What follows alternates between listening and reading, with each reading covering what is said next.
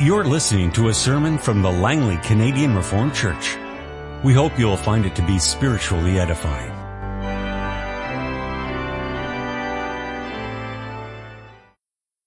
Let us open our Bibles together this morning. We turn once again to the book of Genesis, the Lord's dealings with Joseph, and we turn to chapter 40. We'll read all of chapter 40 and part of chapter 41, beginning at verse 25 to verse 38. Genesis 40, beginning at verse 1. And there the word of our God reads as follows, Sometime later the cupbearer and the baker of the king of Egypt offended their master, the king of Egypt. Pharaoh was angry with his two officials, the chief cupbearer and the chief baker, and put them in custody in the house of the captain of the guard, in the same prison where Joseph was confined. The captain of the guard assigned them to Joseph and he attended them. After they had been in custody for some time, each of the two men, the cupbearer and the baker of the king of Egypt, who were being held in prison, had a dream the same night. And each dream had a meaning of its own. When Joseph came to them the next morning, he saw that they were dejected, so he asked Pharaoh's officials who were in custody with him in his master's house, why are your faces so sad today? We both had dreams, they answered, but there is no one to interpret them. Then Joseph said to them, do not interpretations belong to God? Tell me your dreams.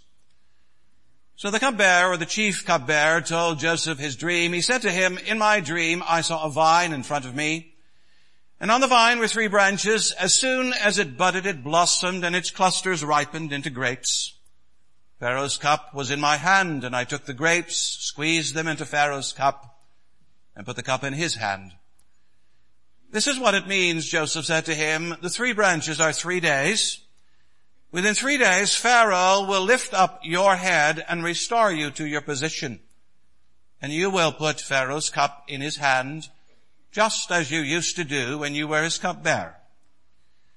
But when all goes well with you, remember me and show me kindness, mention me to Pharaoh and get me out of this prison. For I was forcibly carried off from the land of the Hebrews and even here I have done nothing to deserve being put in a dungeon. When the chief baker saw that Joseph had given a favorable interpretation, he said to Joseph, I too had a dream. On my head were three baskets of bread. In the top basket were all kinds of baked goods for Pharaoh. But the birds were eating them out of the basket on my head. This is what it means, Joseph said. The three baskets are three days. Within three days, Pharaoh will lift off your head and hang you on a tree, and the birds will eat away your flesh. Now the third day was Pharaoh's birthday, and he gave a feast for all his officials.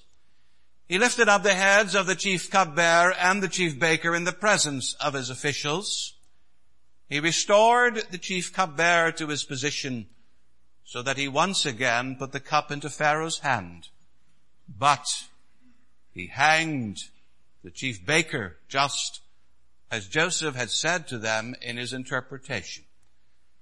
The chief cupbearer, however, did not remember Joseph. He forgot him. Then follows chapter 41 with the well-known dream of Pharaoh, and we begin our reading at verse 25. When Joseph appears before Pharaoh, and Joseph said to Pharaoh, the dreams of Pharaoh are one and the same. God has revealed to Pharaoh what he is about to do.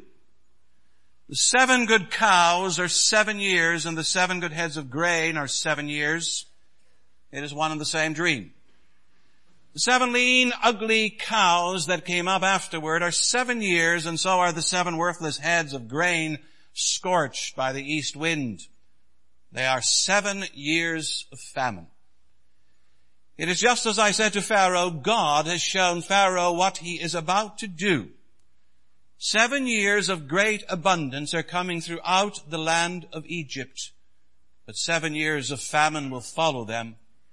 then all the abundance in Egypt will be forgotten and the famine will ravage the land. The abundance in the land will not be remembered because the famine that follows it will be so severe.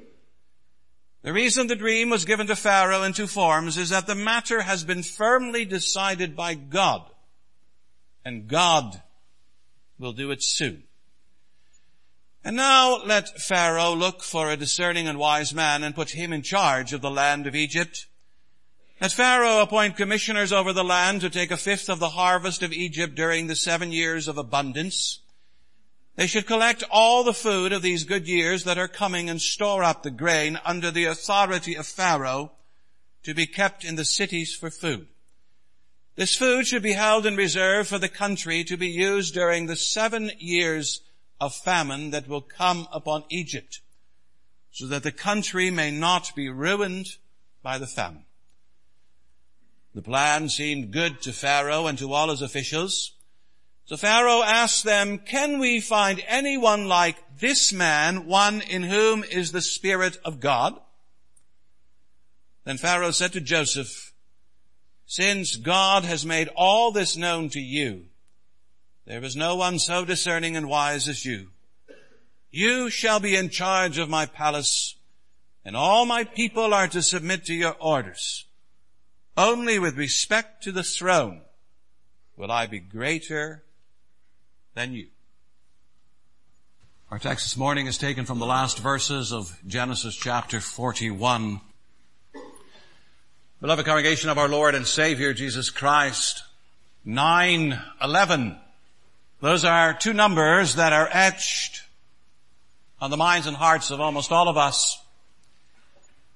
We cannot forget that fateful day in the year of our Lord 2001 when the trade towers in New York came tumbling down, when airplanes were flying into buildings and fields, when thousands of people died at the hands of terrorist attacks. And ever since then, it's become rather common to speak about pre-9-11 and post-9-11. And why is that?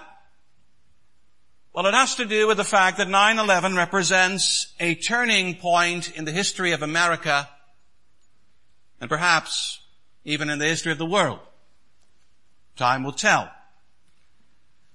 But then beloved, if 9-11 represents a turning point, so do many other things.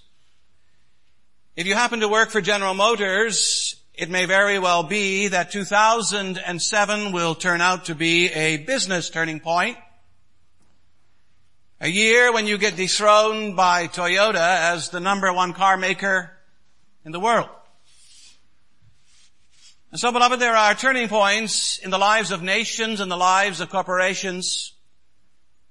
And there are also turning points in human lives. Perhaps some of you are even able to identify them. Perhaps some of you say to yourself this morning, you know, on that day, my life changed radically, or in that year, my life went into a totally different direction, or because of that event, things changed so fundamentally for me. It may have been due to your health, to your faith, someone you met, or some other circumstance or situation. You may have experienced a turning point in your life. Yes, beloved, and that brings us once again to Joseph. For as we turn to our text of this morning, we see that in his life as well, there is a huge turning point, something that divides before from after. Last Sunday when we left him, we left him in jail. And true, he was doing better there than expected, but nevertheless it was still jail, and jail is never pleasant. Well, this Sunday when we leave him, we shall see him in a whole different place and position. We shall see him in a palace as the ruler of Egypt. What a turn around. What an unimaginable change of fortunes. Who would ever could have predicted it? And so this is something that is worthy of closer examination, and I preach to you on the following theme. From prison to palace, Joseph is promoted. We're going to see that he's wonderfully equipped by the Lord. He is sadly forgotten by the cupbearer, and he is dramatically elevated by Pharaoh. Well, beloved, in our text we are told first of all about Joseph's glorious elevation. However, this is not something, I remind you, that happened overnight. It took almost two years. Last time when we said farewell to Joseph, those two years had just barely begun. And shortly after those two years started, Joseph receives company in prison, very important company by the way.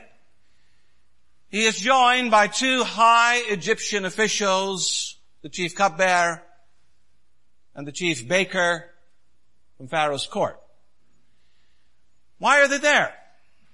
Well, you'll notice that no details are supplied. However, we are told that they offended their master and the use of that word or the nature of that particular word for offend in the original means that somehow they had sinned against him. Maybe they had conspired against him. We don't know exactly what.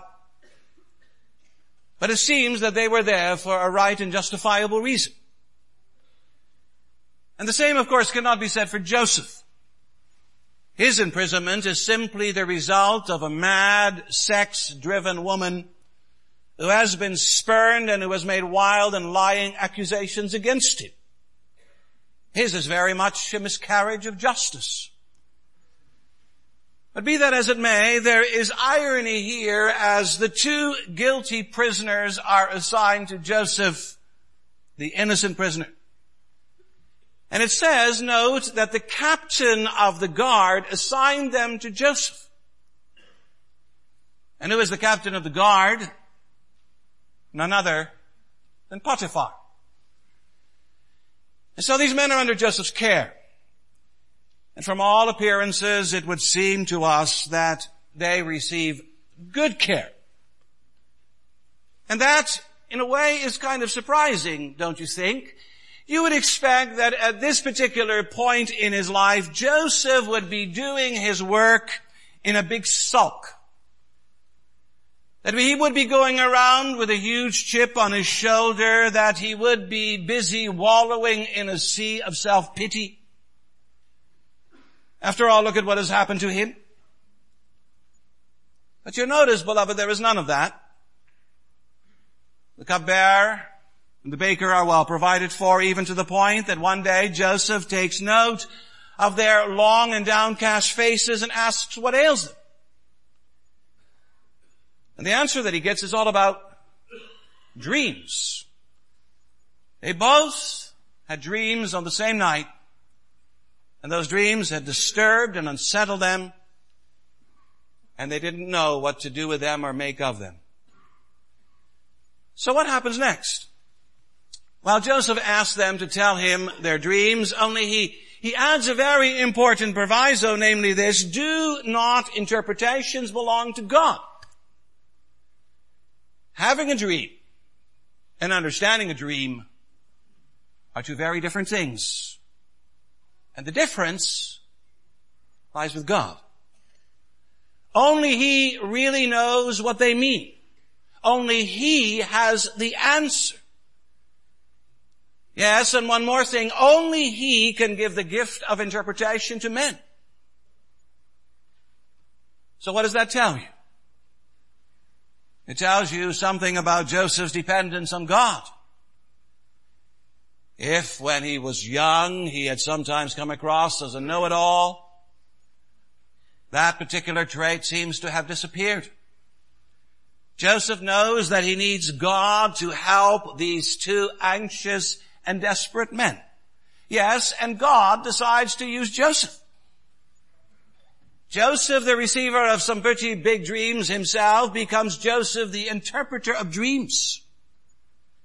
God gives him the insight that he needs to make sense of these two dreams. And you know, of course, first up is the dream of the cupbearer. It's all about a vine with three branches. The branches in turn blood, blossom, and, and ripen into grapes, and, and the grapes are squeezed, and, and the juice runs into Pharaoh's cup. And as for the interpretation, well, Joseph tells him this means that in three days he will be restored to his former position. He will once again carry Pharaoh's cup. And sure, the outcome is very positive for the cupbearer and he has nothing to fear. And next up is the baker, seeing that the cupbearer has had such good results with his dream and its interpretation. He anticipates the same thing. And he tells Joseph his dream about three baskets, of which the top basket was filled with all kinds of baked goods. We know from archaeology that baking already at this time was a very advanced art in Egypt. All kinds of pastries, all kinds of cakes, all kinds of delicacies. But Joseph's not finished. For then of course the birds come and they eat out of the basket. The top one. So what does it mean? Well, it's not good. Within three days, Pharaoh will, notice the expression, lift up his head but not to restore him. Instead, the head of the baker is going to be lifted completely off his shoulders. The baker will be hung and his flesh will be eaten by the birds of the air. So what do we have here? We have two dreams. Two dreams of very different outcomes. And we have Joseph, the interpreter of dreams, but above all, we have God, the giver of dreams. All in all, then God here uses dreams as a vehicle of revelation, as a means of unveiling, unfolding the future and future events. And of course, that's not the only time he does so. He uses dreams as well elsewhere in scripture. Think of Jacob who receives a dream at Bethel about a ladder going up to heaven. Think of Gideon dreaming about a loaf of barley tumbling down the hill into the camp of the Midianites. Think of Solomon who was invited by God in a dream to ask for what he wanted. And also, beloved, in the Gospel of Matthew, you have dreams at the beginning and the end. At the beginning, you have those dreams to Joseph to take Mary as his wife and not to go and see Herod. And at the end you have the dream of the wife of Pharaoh or the wife of Pilate so that she may warn her husband about crucifying Jesus. And yet, beloved, in all those dreams that you find in scripture, you find that they are most prominently active in only two places, and that is in the book of Daniel and here in the days of Joseph. Nowhere else do dreams play such an important role. So what does that tell us for today? There are some people who insist that all of this tells us that God still uses dreams as a means of revelation today. And indeed in some Christian circles there is a whole movement afoot telling us that God communicates directly with His people today by means of visions and voices. And the result is that some have come to regard scripture as a secondary source, if not as even an unnecessary source. And when you think of it, no wonder. Why bother with the regular when you can have the spectacular? Why opt for the normal means of grace when the abnormal lies close at hand? Why bother with a Bible that needs to be read and studied and discerned and interpreted when you can get the information that you need straight from God himself by means of dreams, visions, or voices? And so they run away with their special dreams or visions and their special voices. And it's all very interesting. But it's also very dangerous. I remind you, church history is filled with people who had dreams, who thought they knew what those dreams meant, who acted on them, and ended up in disaster. Self-appointed interpreters are dangerous people. And also one should not forget the devil. Dreams are such a great way to mislead people down the garden path to delusion and destruction. Sure then, beloved, we do well to heed the words of Joseph that interpretation belongs to God and to those special servants whom he equips to interpret them. Joseph was one of them, Daniel is another. And for the rest, I don't know any. Indeed, I seriously doubt that we need and that God sends any anymore. After all, we have His Word. And that word is inspired by the Holy Spirit himself so as to make us wise and to make us complete. We need only turn to it. But then beloved, as Joseph is in the midst of interpreting these two dreams, he also issues a plea after giving the cupbearer the good news about his imminent release, he adds, but when all goes well with you, remember me and show me kindness, mention me to Pharaoh and get me out of this prison. For I was forcibly carried away from the land of the Hebrews and even here I have done nothing to deserve being put in a dungeon. What a heart-wrenching plea. Remember me. Please. Remember me. And how it must have raised his hopes. When in three days time Pharaoh sends for the cupbearer as Joseph predicted he would and, and restores him, then Joseph must have been holding his breath. And every time someone rattled on the prison gate, he must have thought, they've come for me. My bondage, my slavery is almost over. And nevertheless, it was not to be. Initially, there were those high hopes, and then they became cautious hopes, and finally, there were no hopes anymore at all. The weeks and the months went by and nothing changed. And why? Well, because as it says in chapter 40 verse 23, the chief cupbearer however, did not remember Joseph. He forgot him.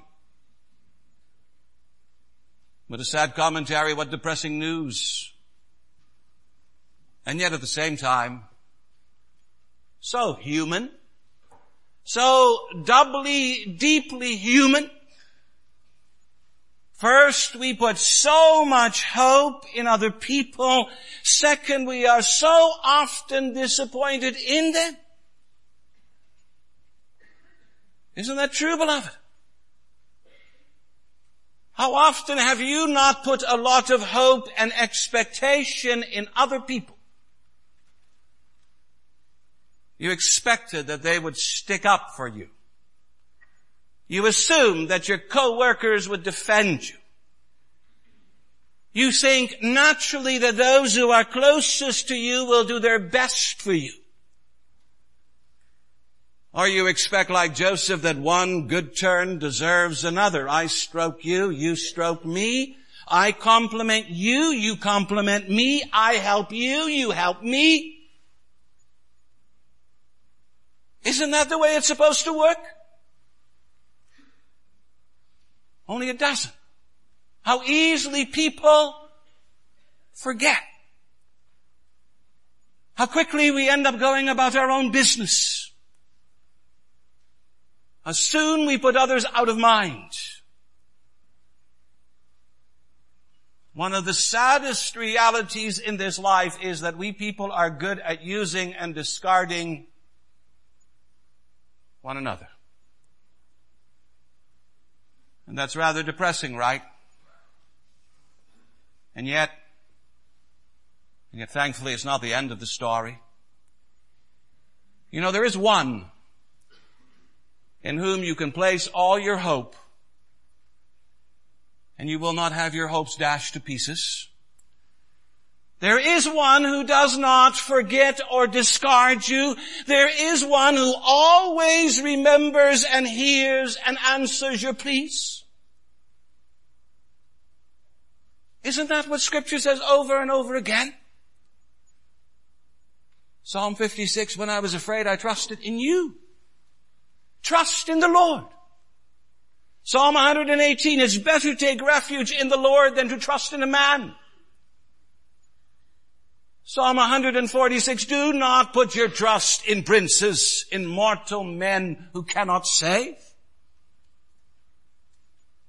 Or Proverbs 3, trust in the Lord with all your heart and lean not on your own understanding. In all your ways acknowledge Him and He will make your paths straight. Or even Jeremiah 17, cursed is the one who trusts in man, who depends on flesh for his strength. But blessed is the man who trusts in the Lord, whose confidence is in Him. Yes, beloved, and as far as we know, that is what Joseph did. As the months in prison became a year and the year became another year, he consoled himself with the fact that he still had God. And that his God is in control always. He knows what he's doing. We may not know. We may often wonder. But he knows. Truly he knows and he cares. And if you want absolute certainty about that, I would say to you, look at the cross. And there you see how far he has gone, how deep he has gone in order to rescue and to save you. You see, Jesus Christ is the guarantee that we have a God who never stops loving and caring and watching over his people. Yes, and surely this is also evident as the story of Joseph continues to unfold. For chapter 40 verse 23 is not the last word. It doesn't all end with the words, and he forgot him. No, there is more to God's plan. First, there are more dreams. This time Pharaoh has dreams, dreams about cows and grain, dreams about seven healthy cows and seven ugly cows, about seven healthy heads of grain and seven thin, meager heads of grain. And secondly, there is more interpretation. The healthy represents plenty. The ugly and the thin represents famine. Yes, and about all of these things, a number of comments are surely in order. In the first place, beloved, take note of the wise and even wonderful plan of God concerning Joseph. For I ask you, imagine what would have happened if after he was released, the cupbearer had, had almost instantly gone to Pharaoh and had pleaded the case of Joseph. Chances are it will all have fallen on deaf ears. You see, for Joseph to be forgotten was painful for him, but it was also necessary. For in due time, as we see Pharaoh himself experiences this, this huge need to know, he has these two vexing dreams, and he knows that they are telling him something, but what? And it all works on his nerves and it plays on his mind and it disturbs him day and night. He has to have answers. But where do you find answers to dreams? He calls in the wise men and the magicians, all those civil servants, and he even tells them about his dreams. Notice, he's not as nasty as Nebuchadnezzar later on, who tells his wise guys that they need to tell him both the dream as well as its interpretation. Now Pharaoh only wants answers. Forget about all the other stuff. What's the bottom line? But he gets no answers. So beloved, the way is prepared for the cupbearer and ultimately for Joseph. For the cupbearer notices Pharaoh's frustration and, and anger with all of those men who are supposed to have all the answers. Yes, and as the cupbearer sees and as he listens, suddenly a light goes on. And he remembers Joseph. And he dares to tell Pharaoh about Joseph. And Joseph is summoned and cleaned up and presented to Pharaoh. And he interprets. And you say to yourself, what preparations, what leading, how God puts it all together. That sets the stage. But you know, if there's something very positive to be said about God's leading in all of these things, there's also something positive to be said about God's servant Joseph. But look, when he appears,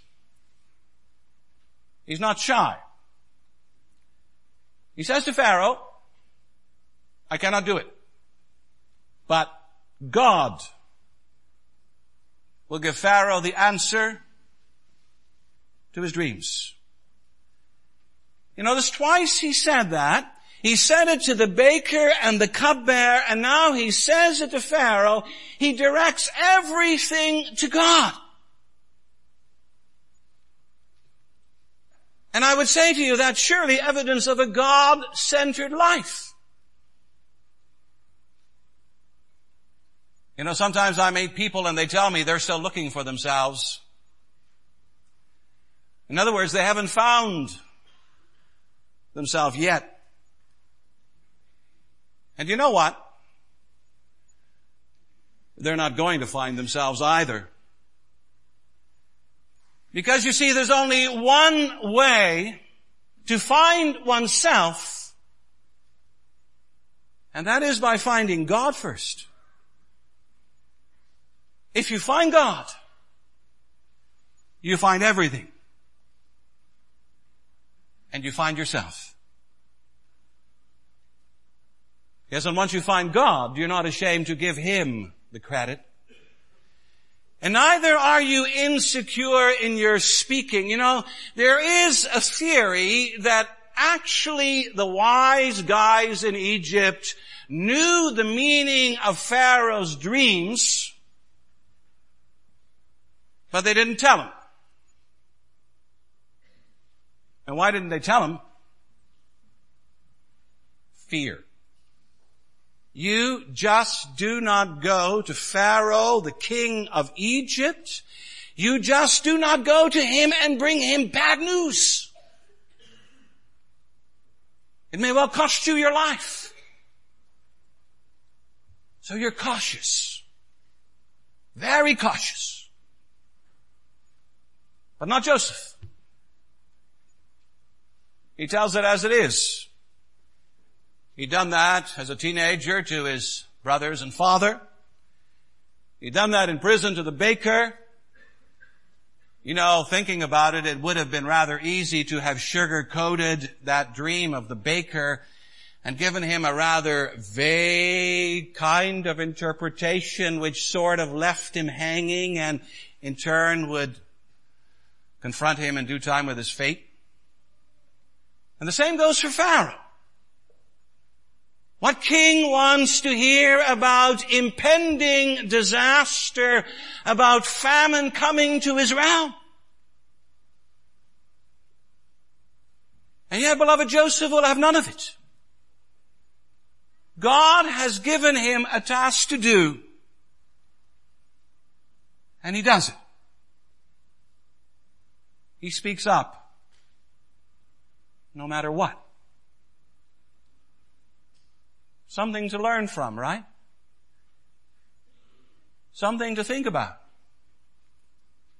Maybe something to apply in our own lives. But then beloved, if Joseph exhibits a bold, God-centered life, he also exhibits something else, namely God-inspired wisdom. Because after the interpretation of the dreams follows his advice to Pharaoh about what he should do during the next 14 years in his kingdom. And I dare say to you that advice of Joseph is not homegrown. It's not first we get the sacred and then we get the secular, first we get the spiritual and then we get the natural. Now, I think we need to see that also in the advice that Joseph gives, there is God. I refer you to the New Testament where the Lord Jesus makes a rather interesting comment he says to his followers, but when you are arrested, do not worry about what to say or how to say it. At that time, you will be given what to say. For it will not be you speaking, but the Spirit of your Father speaking through you. Well, it's true, Joseph has not been arrested. But there is a sense in which surely he is on trial here. But nevertheless, when he stands before Pharaoh, God gives him what to say, what to speak. And Jesus says that's what God always does. Through the power of the Spirit. That's what He does in the hearts and lives of His children. When they don't know what to say, God will tell them what to say. A little wonder therefore Pharaoh says, there is no one as discerning and wise as you, and you shall be in charge of my palace, and all my people are to submit to your orders. Only with respect to the throne will I be greater than you. From prison to palace. From serving to being served. When you put it all together, there's something else here that should catch our eye. And that is one of the great themes that runs throughout the entire scriptures as well. And that is that for the children of God, suffering leads where? To more suffering? Perhaps. But ultimately, suffering leads to glory. That's true of Joseph. Remarkably so, that's true of all the children of God. Paul says our light and momentary troubles are achieving for us an eternal glory. And of course, it's very much true of our Lord Jesus Christ. After the suffering of His soul, He will see the light of life and be satisfied. And So beloved, do not despair when you suffer, when you suffer as a child of God, remember Joseph. Remember all the children of God throughout the ages. And remember Jesus our Lord. After darkness, light. After trouble, triumphs. After a cross, a crown.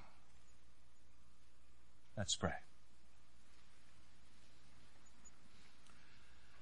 Almighty God and Father, we come to you and we thank you that you lead us through this life, that you are the God who always hears and knows and understands, the God who leads, and the God who is faithful forever. Father, you do not forget about us. Everyone else may forget, but you never forget.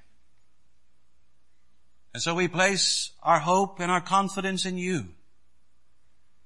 And we thank you as well, Father, for reminding us that you are the God of dreams, the God of revelation. We thank you that we may know your will for our lives through your holy word. And we thank you as well, Father, that we may know for a certainty that after suffering, there is blessing. After trouble, there is triumph. That as you lead your children through this life with all of its ups and downs, its troubles, its uncertainties, its conflicts, its hardships, that in the end, there will be peace and there will be blessing. And so Father, enable us to go forward in that strength and in that certainty. Living out of your hand, dependent on your grace, ever thankful for the redeeming work of Jesus Christ our Lord. Amen. This has been a sermon from the Langley Canadian Reformed Church. For more information, please visit us on the web at www.langleycanrc.org.